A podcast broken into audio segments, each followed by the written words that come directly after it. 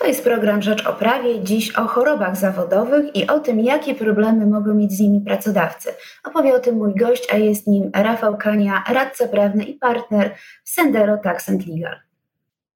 Dzień dobry, witam pana serdecznie. Dzień dobry. Porozmawiamy dziś o chorobach zawodowych. To nie jest e, zbyt popularny temat, ale okazuje się, że to trudne zagadnienie dla pracodawców. Proszę powiedzieć, kiedy mówimy o chorobie zawodowej? O chorobie zawodowej e, mówimy wtedy, kiedy mamy do czynienia z taką chorobą, która jest powiązana e, z pracą.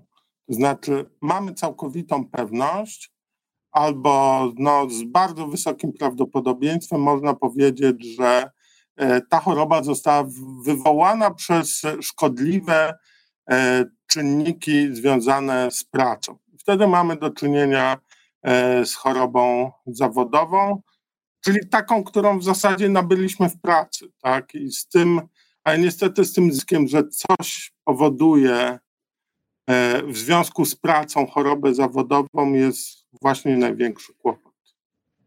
Mhm.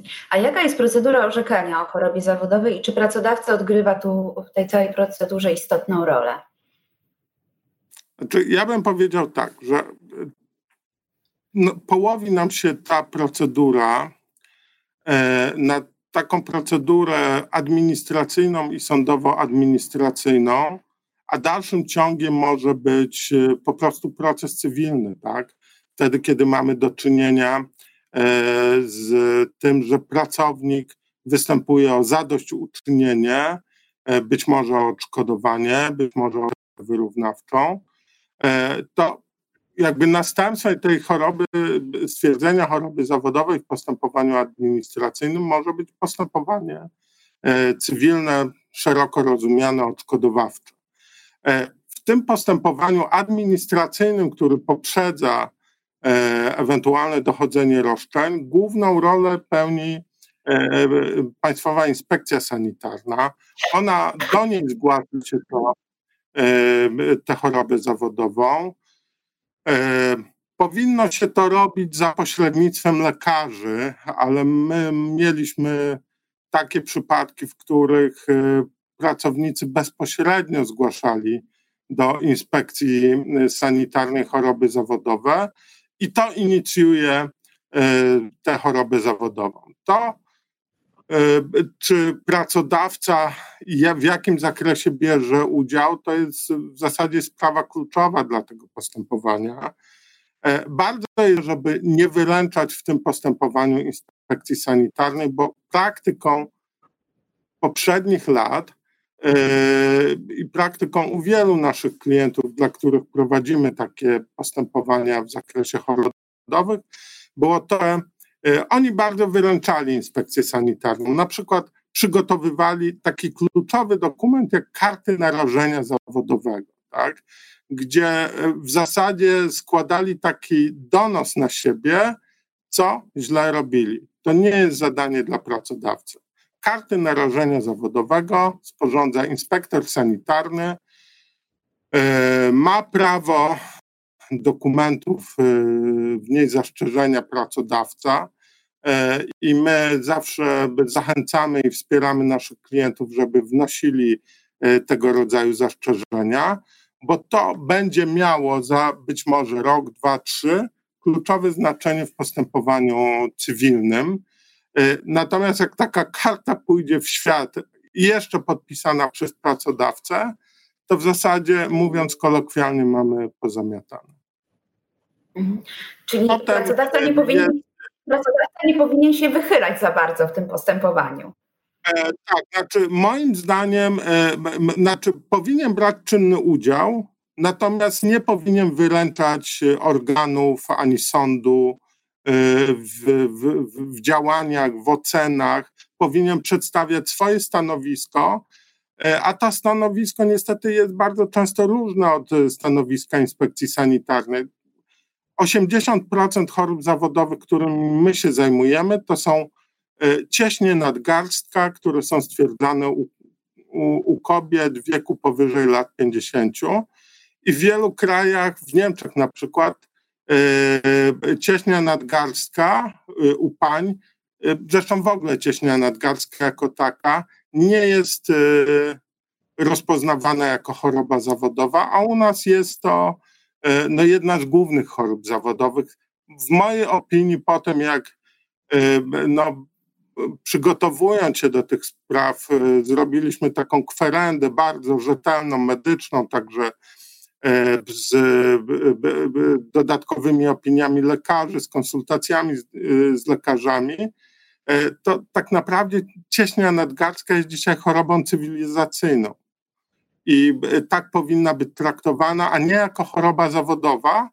No ale jest to, no jest na liście chorób zawodowych. Te E, lista chorób zawodowych to jest też taki święty graal w tych postępowaniach. To znaczy, że jak e, dana osoba pracuje i stwierdza się u niej e, chorobę zawodową z tej listy, to zazwyczaj lekarz mówi, no ale to jest choroba zawodowa, bo ona jest na liście. Tak, nie bada się tego z pracą, z tym w jakich mhm. warunkach dana osoba pracowała, E, nie bada się jej ogólnego stanu zdrowia, a ten jest bardzo często zły, zwłaszcza przy pracownikach fizycznych, którzy mają, no, być może zabrzmi to trochę cynicznie, no ale e, wykonują bardzo ciężką, czasem trudną pracę i mają po prostu wyeksploatowane organizmy. I to, że te choroby występują, e, jest raczej związane generalnie ze stanem ich a nie z tym, że, e, że, że tam głównym czynnikiem jest e, praca. A jakie są konsekwencje stwierdzenia choroby zawodowej? Bo inspekcja stwierdza, że tak, ten pracownik ma chorobę zawodową. I co dalej? Stwierdzenie przez inspekcję choroby zawodowej to są, tak jak powiedziałem na początku, wrota do postępowania cywilnego.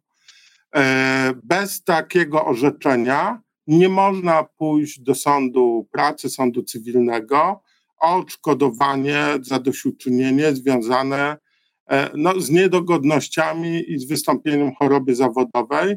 No bo jeżeli mamy do czynienia na przykład z cieśnią nadgacka, czy z łokciem tenisisty, e, czy z jakimiś innymi schorzeniami, no to zazwyczaj to jest związane z dużym dyskomfortem, E, z koniecznością podejmowania leczenia. Bardzo często to leczenie jest niechirurgiczne.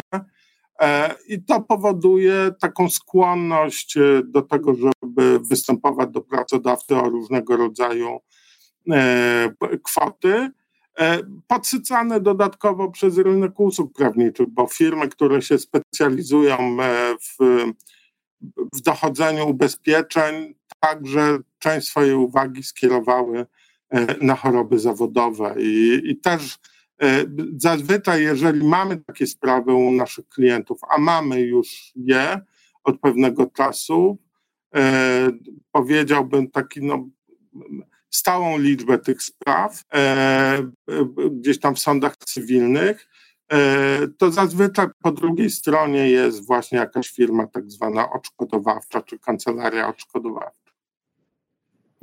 E, natomiast e, no, te sprawy są o tyle trudne, że mm, w, w, tych postępowaniach e, administracyjnych, a potem w postępowaniach sądowych czy sądowo-administracyjnych, tak by należało powiedzieć, no jest bardzo duży automatyzm. Generalnie pracodawca odmawia się prawa do jakiegokolwiek zajmowania stanowiska, do oceny materiału dowodowego.